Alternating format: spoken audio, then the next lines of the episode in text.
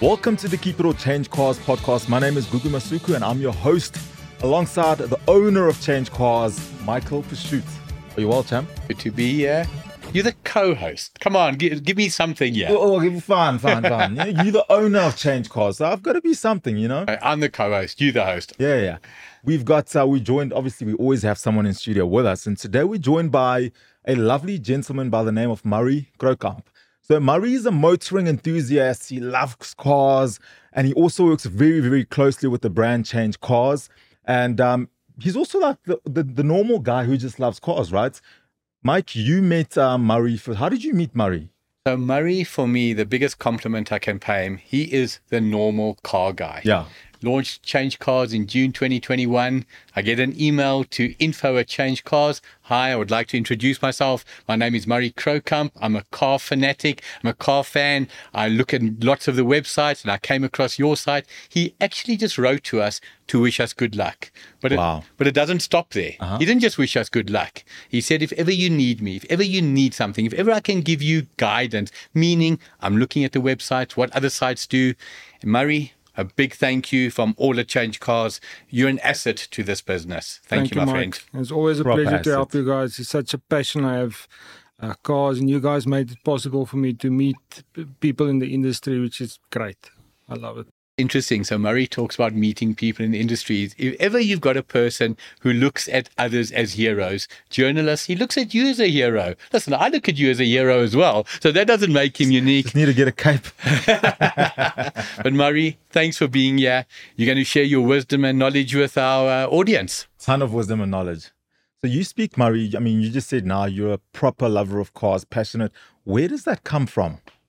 So my, my, my dad worked in the motor industry for many years, more Hmm. on the vehicle finance side, and um, since growing up, met a lot of dealers, grew up with their children, and yeah, so I basically grew up on dealers. You're dealers. basically a, dealer man, a man's man. You know, we, we all love cars, right? He's a typical boy. My boy, Yeah. dad's in the car business. Dad's got a TV show. Jaden does not give a hoot for cars.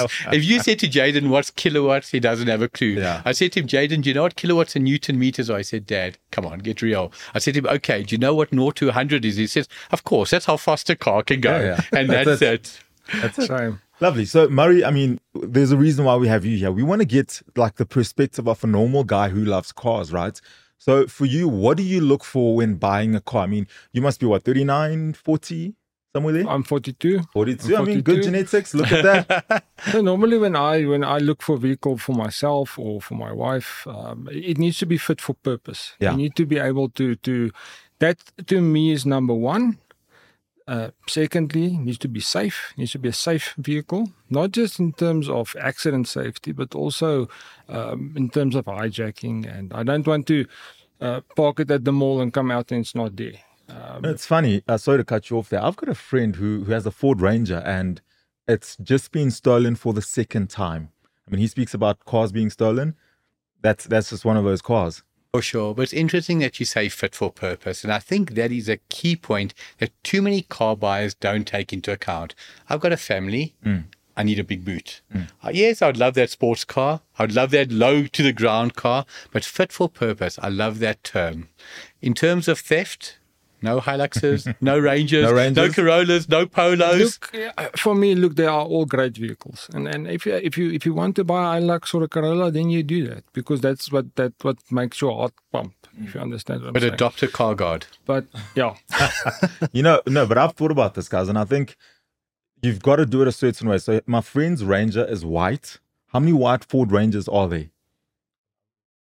Most of them are white, are they not? Yeah. So that's easier to steal. So if you're gonna go for a Ford Ranger or Hilux, go for some Clever.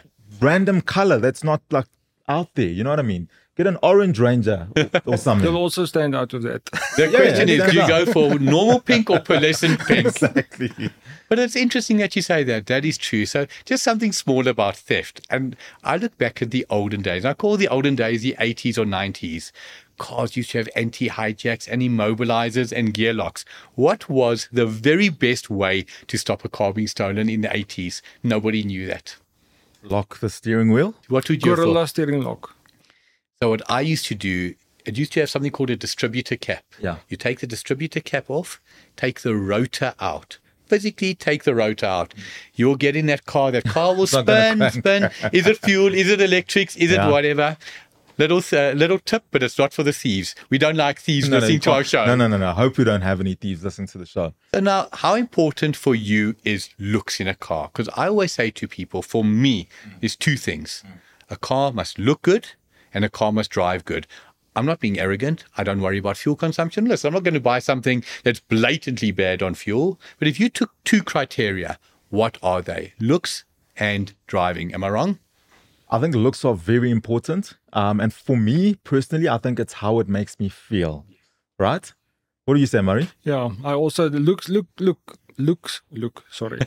Look looks are looks? very very important. It, it is important, Yeah. but, but but again, I'm going to to speak for myself.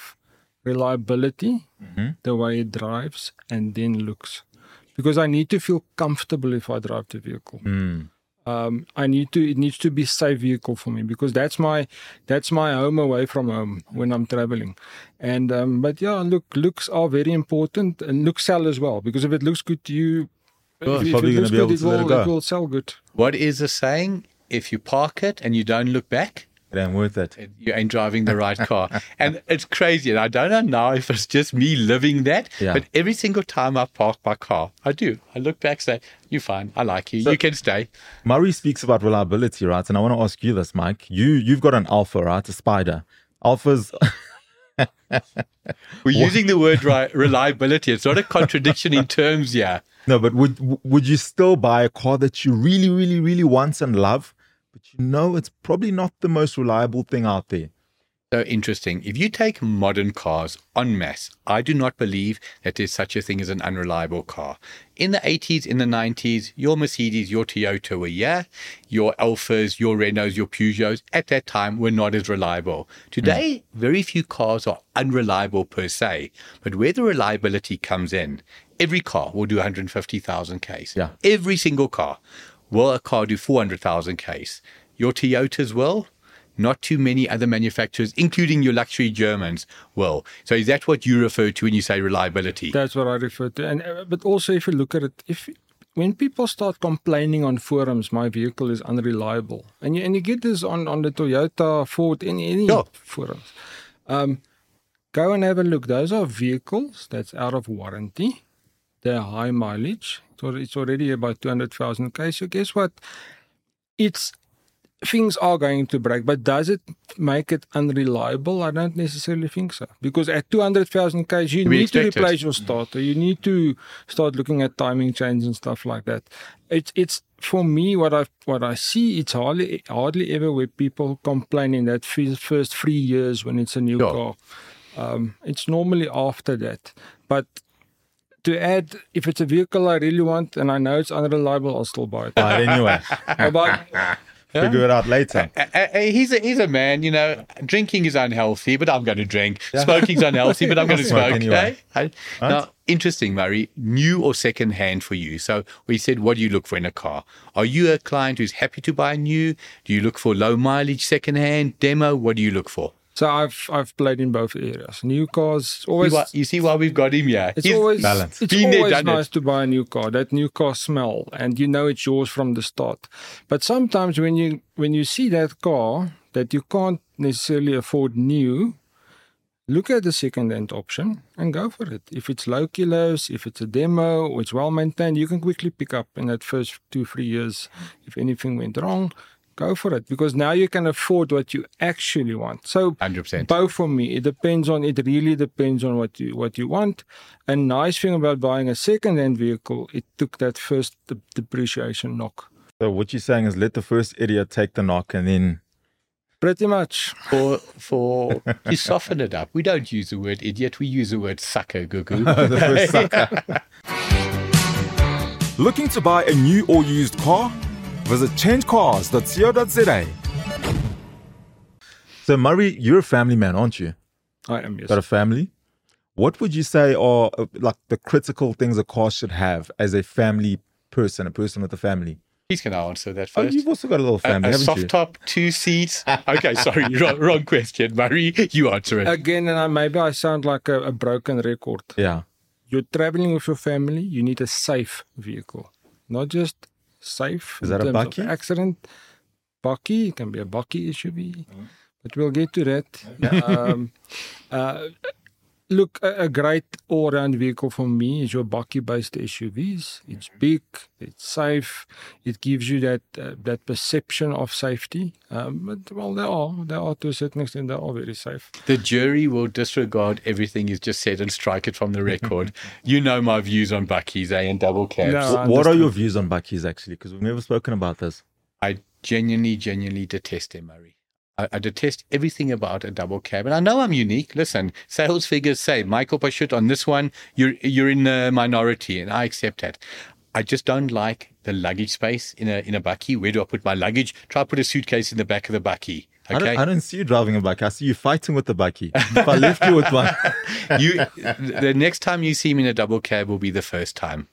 But you carry on with your bakkie. So, yeah, yeah no, look, there is a place for a bakkie, but I just feel a well balanced vehicle is your bakkie based SUVs Everest, MUX, Fortuner. Um, it's large, it's big, you're sitting up high in the traffic. If you are looking for the ideal one size fits all, so Yeah. seriously, let's leave the bakkie out of it. You leave a sedan out of it. There is nothing better. Exactly what you said. Your Everest, your Fortuner. When you look at the sales figures of Fortuners, why are they so high? Because there's a vehicle that fits all uh, categories. Strikes a good balance. It's a school run vehicle, it's a going away for the weekend, going to Limpopo vehicle. Um, But if you're in space- Limpopo, it's going to the Free State vehicle, of course, eh? Of course, of course. So it's a it's a good all rounder. The other, just a step, well, not necessarily a step down, is your larger SUVs like your Hyundai Santa Fe, your your um, Kia Kia Sorento, uh, Mazda CX-60 that came out now. That's Those are what- those are a solid second for me. Yeah, but this is now the the, the the the diplomatic answer, right? This is the answer that fits everyone. What would Murray buy? I would imagine you grew up in an era where, where sedans were the cars, like your Honda Civics and what what and what what's back in the day. Um, But, uh, Gugu doesn't go into great details on the 80s and 90s and, and the 90s. Toyota Yeah, the Corolla, whatevers. Toyota Corolla, whatever. I don't know. But what would Murray buy? What would you want to get into? What what segments of car would Murray buy? There's actually two. Yes. There's actually two. One is the large SUV, uh, Mm-hmm. like the the Fortuners Everest. And would it be the MUXs? Fortuner for you if you were buying something in that No, category? MUX. MUX, MX, Isuzu. because it's a bit low key. All right, it's not as popular as the Of course, others. of course. Second thing, and, and people don't, um, and it's so sad that those vehicles didn't sell a lot in South Africa, is your station wagons and your state vehicles. They are just as good, even better in versatility than your compact SUVs. Um, but sadly, there's not a market for it. So um, the only manufacturer that nails it currently Audi. is Volvo, Volvo and Audi. Audi Avants and then Always, your, always your please put Audi first, just just for me. I think, and, and, and with the Volvos as well, well balanced, safe vehicle, low on the radar, solid vehicles. But now it's interesting that you mentioned the station wagon. What made station wagons fail? For me, it's one thing. What would you put it down Locally? to? Yeah, I don't know. Tell me. the term. Mm-hmm. For whatever reason, it's one of those negative connotations. Ooh, he bought a station wagon. Really? He bought a beautiful new hatchback. Amazing. He bought the new 3 Series sedan. Amazing. Amazing. He bought the new X Trail SUV. Amazing. Bought the station wagon. Like, who buys station wagons? So, why? what do Audi call it? An Avant. Avant or a But six now you Avant. get you get some some manufacturer call it an estate, and that's just as bad course. because who died? You know what I'm saying? 100%. Want SA's leading insurance? Visit changecars.co.za and click on the Discovery logo. Okay, so guys, you know that the world is going electric. I think everyone now is aware of that. Um, some may not be too pleased. I'm one of those. I second that. Second that.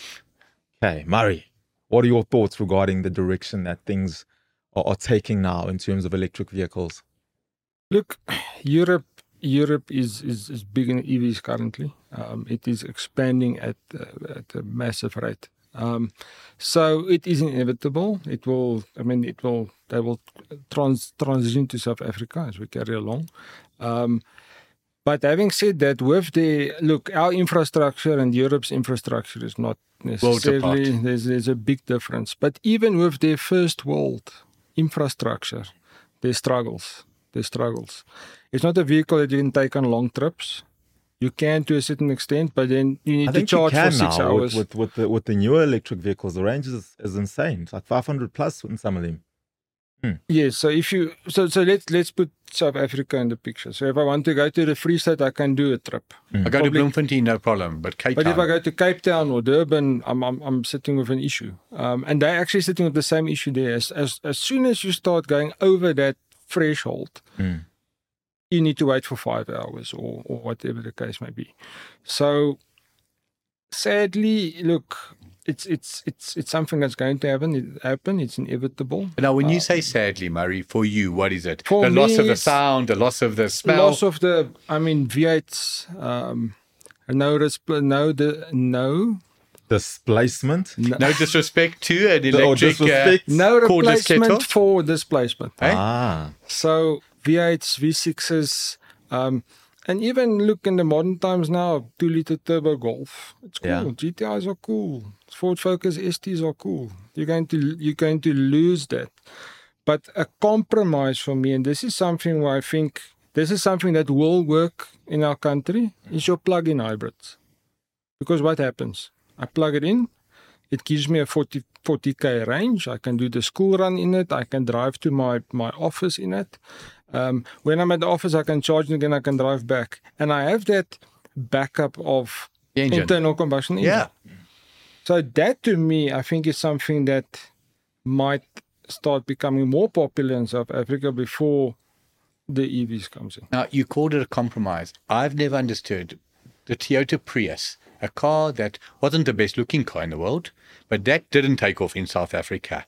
I'm all with you on the compromise. Exactly that. 30, 40K school run, I want my electric vehicle. But whatever goes wrong, when I say goes wrong, I run out of power, I've got my normal engine. Why are cars not like that across the world? I personally don't get the drive towards EVs. You think And- it's an oil thing?